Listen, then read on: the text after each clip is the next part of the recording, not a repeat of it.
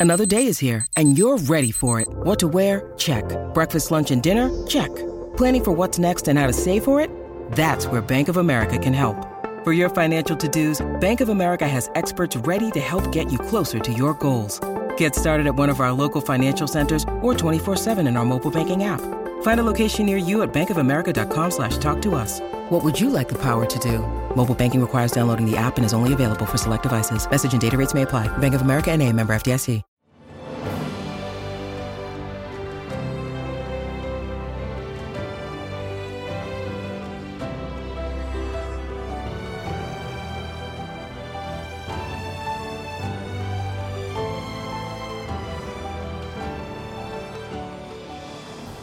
Welcome to the newest episode of Beyond the Fame with Jason Fraley. I'm your host, Jason Fraley, picking the brains of the top filmmakers, musicians, and artists of our time.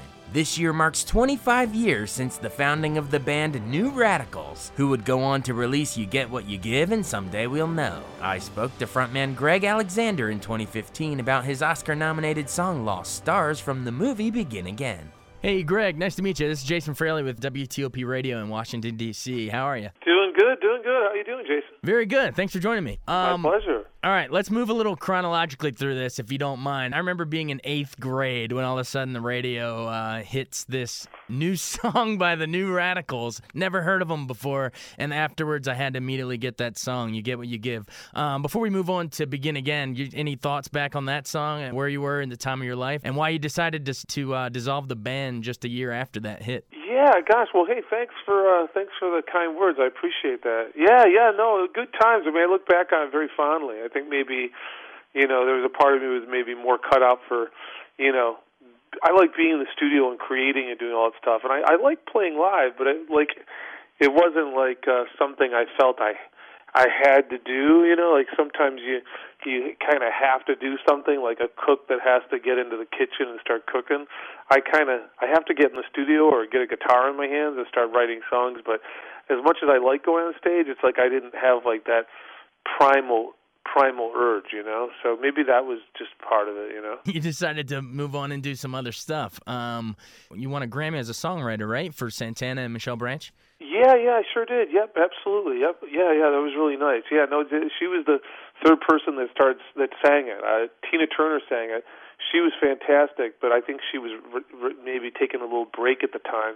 And then Macy Gray gave it a shot, but I think maybe she. Um, you know, had a you know changed the melodies and kind of took it to a uh, a different place that was really cool, but maybe not um, maybe didn't follow the melodies the way that Michelle did. So maybe it had a little bit more of a uh 70s soul vibe with Macy singing it and then Michelle's version was just like the uh a little bit more like the Carpenters or something. So I guess uh uh, the, the powers that be went with the Carpenters, you know.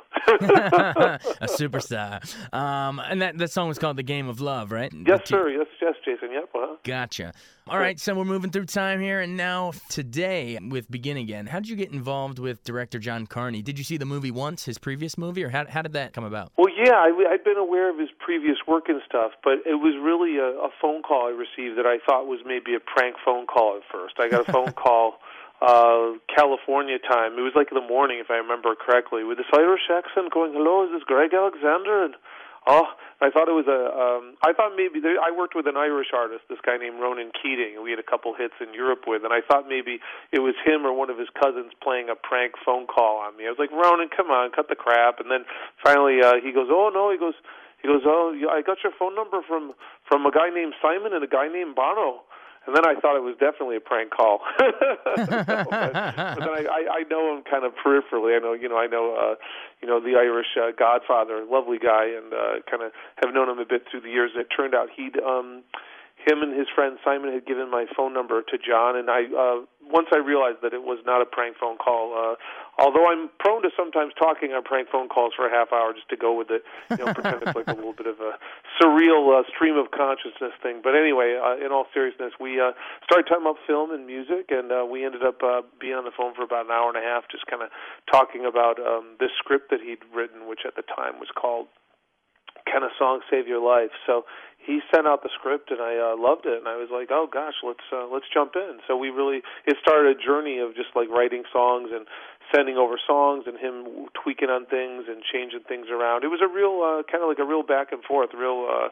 a real um, almost like a uh, like I was on the moon and he was on the earth, he was on Earth, and we were like sending like these smoke signals and songs, and then we finally met up and uh, and met in person, and um, and that was when it really kind of really seemed to cement was when it became a little bit more face to face and real. Because before that, it was just kind of like uh, telephone calls and mm-hmm. working on songs, and you never really know until you meet somebody, like if it's uh, you know if they're serious about it. And I knew John's work from once, but uh, he was uh, very uh, focused on making a great film, so that was uh, an inspiring reason to to jump on board when we finally met as well.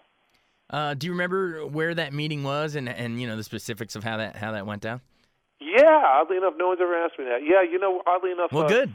we there's a studio called Air Studios in uh, London. It's in North London, kind of near Camden, and um, we uh, actually met and went into the uh, stu- we went into the studio and just kind of like uh, uh, played a bunch of music and we just walked around London for a couple hours, just kind of like talking and stopping and get having a couple cups of coffee. And by the time uh, after a couple of cups of coffee, this mad Irishman and this mad uh, guy from Detroit, that being me, kind of had you know concocted this crazy idea of like you know just different. uh you know different visions for how um, the whole thing could come together. You know the the um, the script, the music, the casting, everything. It was it was fun. It was very collaborative and very exciting, and a, a good uh, you know good experience. I think coming from the music world to to jump into the music world into a, a film project with a director that has such a strong point of view and has a a strong passion for music was a you know an exciting thing as it were. You know and I'm sure your uh, your your conversation got faster and more rapid the more cups of coffee you had. yeah, you should have seen by the time we upgraded to the heavy stuff, you know. Jittery Stars was the alternate title. Yeah, yeah, yeah, that was the original title. Yeah. yeah, exactly. You got the shakes. Um, um, what's it right? So I assume this was this was your first time working on a movie. Is that right? Uh, yeah, I mean, I've had songs licensed in films, which that I don't know if your listeners are familiar. Just like we're like you know, someone will call and say, you know, Joe Schmo is making a, a big star movie, and you know, will you put our song in it? And we got, you know, five dollars to pay, and you're like, well, how about five hundred? And like, oh, okay, no, I mean, like, you know, it's just this process, you know, because you're kind of like a bit in the, uh, in in that lane and know kind of how the process goes. Is there a certain song of yours that that people request the most for the yeah, licensing? Yeah, well, you know, I mean, well, certainly, I mean, God knows out of the new radical stuff, Jason, people tend to really, of course, you know, like. uh you get what you give. And um, speaking of the film thing, because I know that's what you mentioned asked about a second ago, that I, how I've been involved with films before was just fortunately, there has been uh, a, a nice, friendly contingency of like creative people, like music supervisors or sure. directors that maybe look back fondly on that song. So I've had songs like from the New Radicals or different stuff in a lot of films, but this was the first time I'd actually written something specifically to order for a film, and that's what made it different. and kind of really what made it more uh, creatively compelling and more interesting as an artist, you know. Now you you wrote the uh, Tell me if it's correct. I believe I see you, you wrote both the musical score, you know, the instrumental thing, and also, you know, a bunch of songs from the movie because I've seen the movie. Um, talk about what it's like writing the musical score first, and then we'll go into some of the songs. What's it like composing that uh, as opposed to writing music for just a music album? Well, I don't know. That's interesting because I'm I'm not really the most. Uh, like classically trained or well versed in terms of all the vernacular the different uh, the roles or hats that maybe people have. Like I didn't really even understand until I got on the set exactly what's the range of what a music supervisor does or that sort of stuff because it's kind of outside of my realm of expertise. So right. what I did uh, and how it transpired with this project was just writing a whole bunch of songs, and then the score came together in so much as my songs are used as that they're they're used throughout the film as needed. So we have parts and we have what they might call uh, stems, like because uh, you know all these. Uh, you know the the engineers like to put things into like pro tools and all these technical things. I like kind of old tape like stuff from like the 1960s right. and the 70s like the old 24 track machines but everything's digital now. So a lot of how that came together jason was just cutting longer versions of the, of the songs. We'd have shorter versions. We'd have certain things where there'd be the instruments the instruments would play and ad lib things and then there'd be versions that were a little bit more sped up. And and then what ended up happening by hook or by crook is over the course of this particular film, the songs and the different arrangements of them were just used throughout in so much as that which you might call a score. What it wasn't was is kind of like the way that maybe like somebody like Hans Zimmer might get hired to score a film, and he'll come in and watch a film after the fact and add all these things. This was, I think, maybe a unique process in the sense that most all of the music was recorded and written and um, put, you know, committed to tape before uh, a, a note, before even one shot of the film was done. Ah, gotcha. It wasn't like scenes were up on screen and you were writing the songs to those. It was pretty much the opposite way. You you would come up with a bunch of songs and then did he doctor the script based on that, or what's the order? Well, yeah, no. I mean, it's it, interestingly enough, I have a hard time writing songs for anyone else to sing. So, like, I have a my process is just always trying to write the best song possible. But this one, no matter how it happens. But this happened a little bit differently because I did read the script first. But yeah, I would. In fact, no, I did not do anything where I was watching something on the screen and then trying to create new music for it. Although that would be kind of a, I, I, I'm sure that would be a challenge. I mean, there's a lot of guys that do that, like Mark Mothersbaugh and right. and um, I guess Trent Reznor does that now too, doesn't he? Sure. How does the script like if, if I'm sitting down reading the script, how does that appear? Do your are your lyrics actually in there in like a, a you know a movie about music like this, or is it just say your t- song title insert here kind of a thing? Know, I, the thing that's interesting about John is he's a very fluid collaborator. So, you know, his his his approach was the best song wins. If there's something that's really compelling or interesting, maybe we'll change things around to make it fit, to make the film fit the song, or to make whatever scene or whatever the case may be, uh, you know, uh, come together as needed. So that was a little bit more what was it? I missed the heart of the question though. What can you repeat? Oh, I uh, yeah. The heart of the question was just how how it appears in the script. Does does John? Because um, obviously you guys collaborated throughout. Does John Carney write your you know the song title? You know, insert oh, God, this song here? no, here. No, okay. nothing like that. I mean, you know, not that there'd be anything wrong with that, but I think one of the things that was. Uh, maybe more uh, one of the things that was exciting and more compelling about like doing this versus say for instance if somebody said do you want to do a film about dog catchers? was is that there seemed to be a lot of uh room to uh to move and to to ad lib on stuff. So john just kind of the original script versus where it was when it finally was uh shot is substantially changed if my memory serves. So I do think that that's a, a testament to the fact that you know he he is a fluid collaborator and that his uh, process is not you know stymied. You know he's open to, to to trying things, or if he hears something that inspires him, he'll he'll uh, tweak it accordingly and stuff like that. You know, which is actually kind of a musician's uh, perspective in terms of even music making. I think maybe if you're in the studio with a band, you know, if the bass player comes up with a cool line, you change it, and then pretty soon you have. Uh, You know you know, you never know where the best idea is going to come yeah. from. Sure. No, and, and, well, maybe that's why you guys work together because he kind of approaches it from that you know musical aspect. Um, let's talk about a song. Let's talk about Lost Stars. That's kind of the big one on this album. So big, in fact, that it got bumped up to the number one slot on this uh, CD. It's not exactly chronologically how the movie is. It's the, but I can tell it's the big song. That's why it's first. Oh, what CD is that? That sounds really interesting. What is that? Oh, I got. I just got a a bunch of film critic associations that I'm involved in. They send out copies of various promotional materials, and it's just the Begin Again soundtrack track. Lost Stars is the first song on the thing by Adam Levine, but obviously that appears later in the movie. So I just thought it was interesting that it's first on the on the album here. But anyway, yeah, I want to talk about Lost Stars a little bit. Describe the moment that that song came to you. What was the inspiration for that particular one? Well, gosh, you know, thank you by the way. Thanks for pointing that out. That's a we're, we're as songwriters, we're thrilled. that Your dream is to always be first song side one. So anytime that happens, it's like that's like the coolest thing on the planet. Well, there it, really is. is. Re- like really, never you never get bored of that. That's so exciting. Um, yeah, gosh. Well, I, we and we were in London. You know, me and uh, the folks that uh, worked on the song and it started snowing and it was like really nasty weather and like uh Danielle had flown out and she brought out her husband and everybody was a little bit like antsy like oh my god we thought it was to be you know like an early spring out here and like instead it's freezing and so we just on a whim like just decided to go down to the south of Spain and just um really uh was just kind of ruminating on life and kind of feeling in like in this new strange place. I mean, I've been to Spain before, but I'd never been to the Costa del Sol, and it was um, just kind of being out of your comfort zone and then um, the song just happened out of nowhere, which is always like when the best stuff seems to happen is when you don't see it coming. You know, it's kind of like love. It, when you're looking for it, you never find it, but when you when you when you think it's it's permanently left the room, that's when it comes walking back in. You know. Or like the money bite of this interview, I didn't know it was coming, and you just gave it. it's like love. That's perfect. What were your thoughts when you first heard them each take a crack at it? Oh gosh, yeah, yeah. You know what's funny is uh, well, Adam is such a fantastic fantastic singer. We're both um, tenors, but we we can go into falsetto. We kind of have a similar range vocally.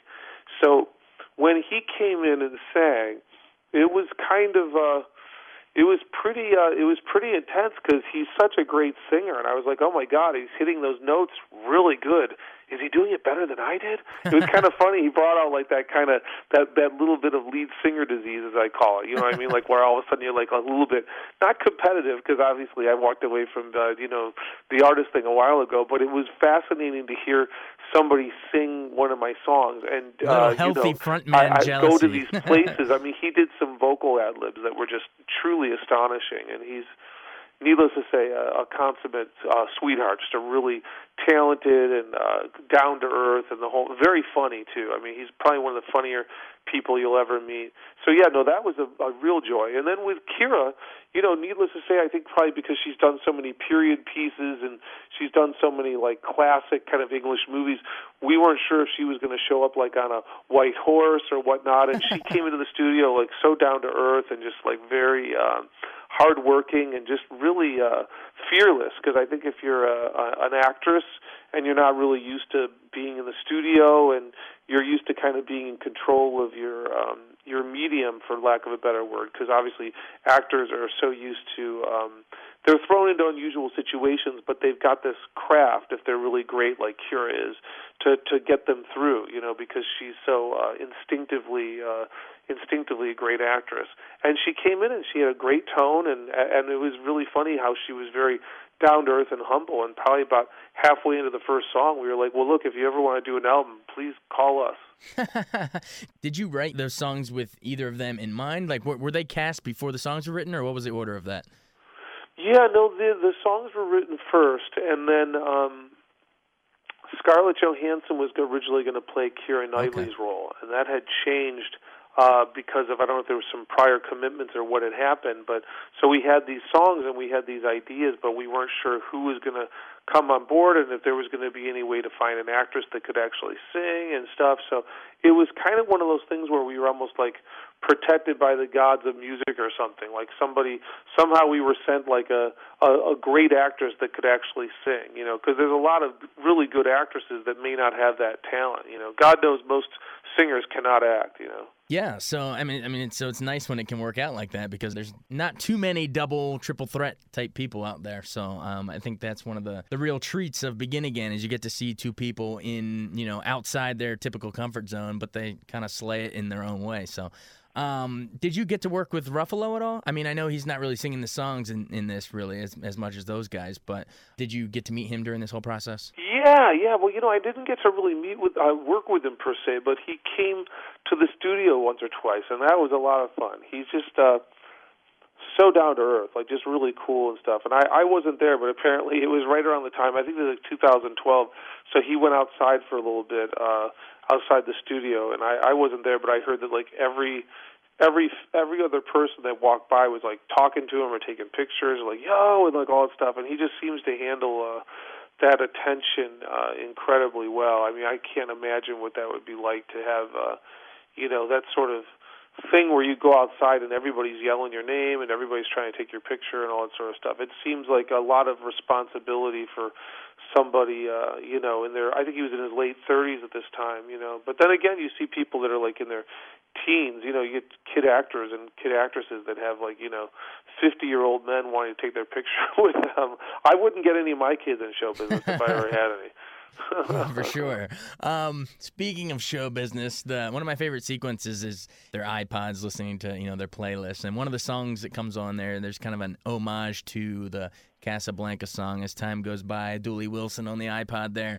Um, what's it feel like to kind of now, now, that you're part of this long tradition of great movie songs? You know, you have Over the Rainbow and Moon River. As time goes by, all those great ones. Do you have a favorite of those? I mean, are you a movie buff in terms of movie songs? Do you think about any of these? God, yeah. Well, I'm an absolute cinephile. I love film. It's such a an amazing and it's an inspiring medium. I mean, that's the thing that's so great about it is that it can change the way people see things, the way they see the world, the way they can see the way change the way people see themselves, and it can actually sometimes challenge the way people think and the way they act. You know, I mean that's probably one of the positives about some of these movies. I mean, I haven't really seen it, but I've heard about The Help or The Blind. What was it called? The, the Blind, Blind Side, or something, yeah. or The Green Mile. I mean, there's just a lot of movies. Certainly, I mean, I thought the The Butler was an amazing movie. Twelve Years a Slave. I like films that either are really entertaining and really fun and funny, or I'm not averse to, and I tend to really love films that ha- are not afraid of tackling difficult subjects and stuff like that.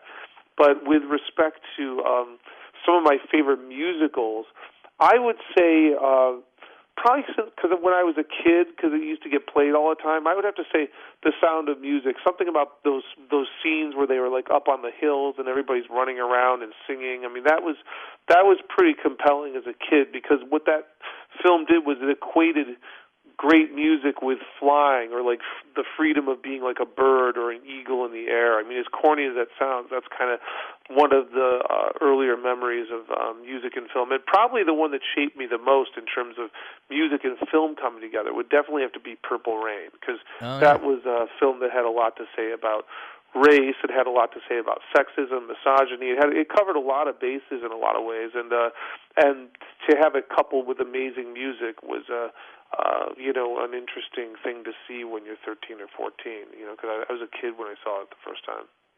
Absolutely. Well, you and me both on the cinephile thing there, pal. Seriously, I love it. Uh, what makes a classic movie song? I mean, you know, whether it's an old classic, you know, Shirley Bassey singing Goldfinger or Idina Menzel last year, Frozen. I mean, whatever style, whatever genre, what is it that makes a good movie song in your mind? Well, gosh, I would say. Well, I mean, now this song wasn't really written for the film, but it was such an amazing, amazing placement, for lack of a better term. Was you know, say anything when they played in your eyes. I mean, he's holding up the, the totally, the, the, Peter Gabriel.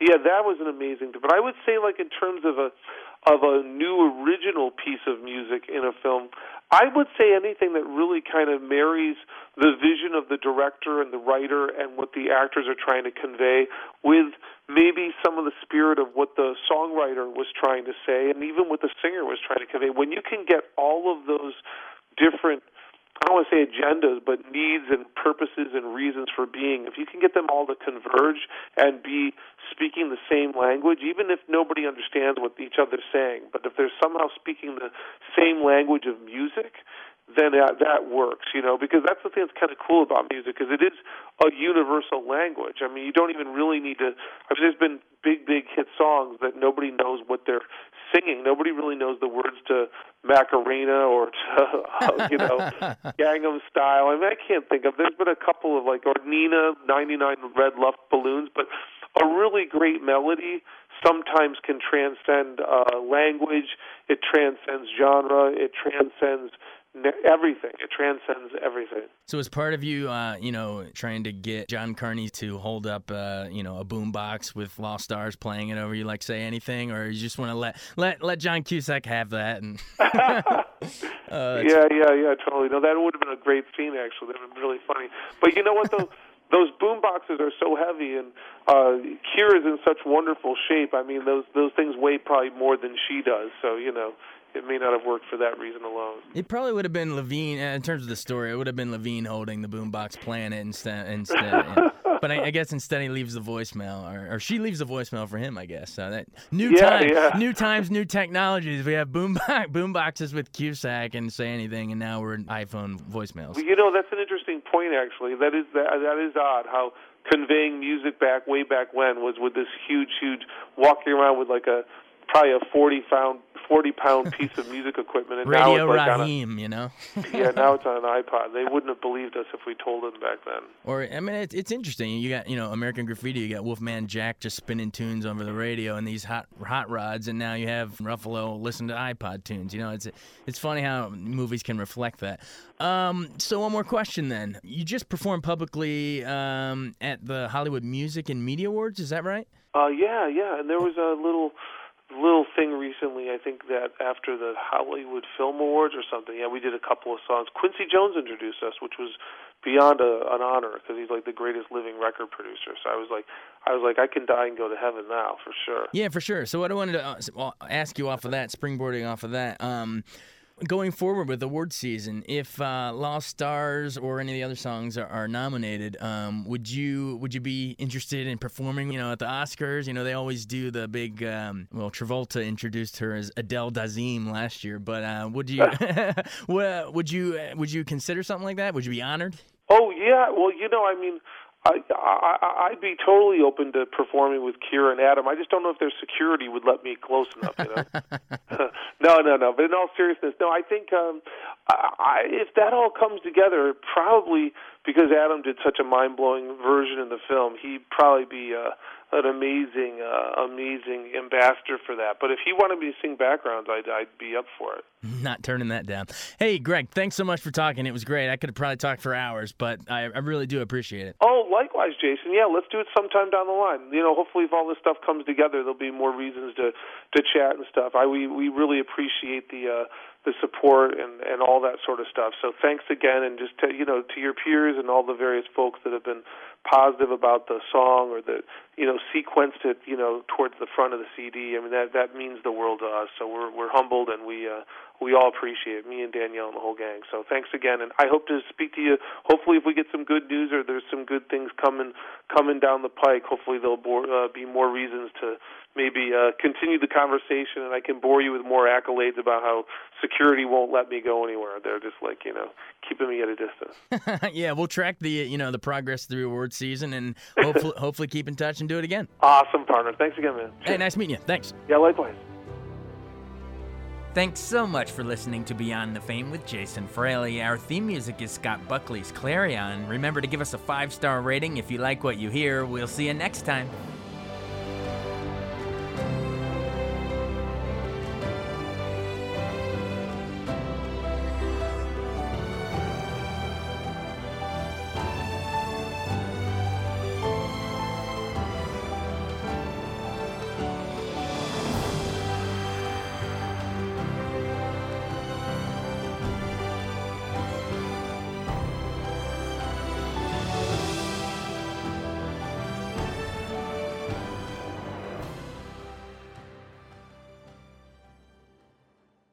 I wanted to take a second to tell you about an app I really enjoy. Living in the DC area is great, and Podcast DC gathers all of the local shows that I like all in one local app health, sports, local news, politics, and so much more. Podcast DC is the new local app with hundreds of DC area podcasts to choose from. I can earn exciting rewards just for listening and share the podcasts I love instantly. Available in the App Store or in Google Play, listen local with Podcast DC.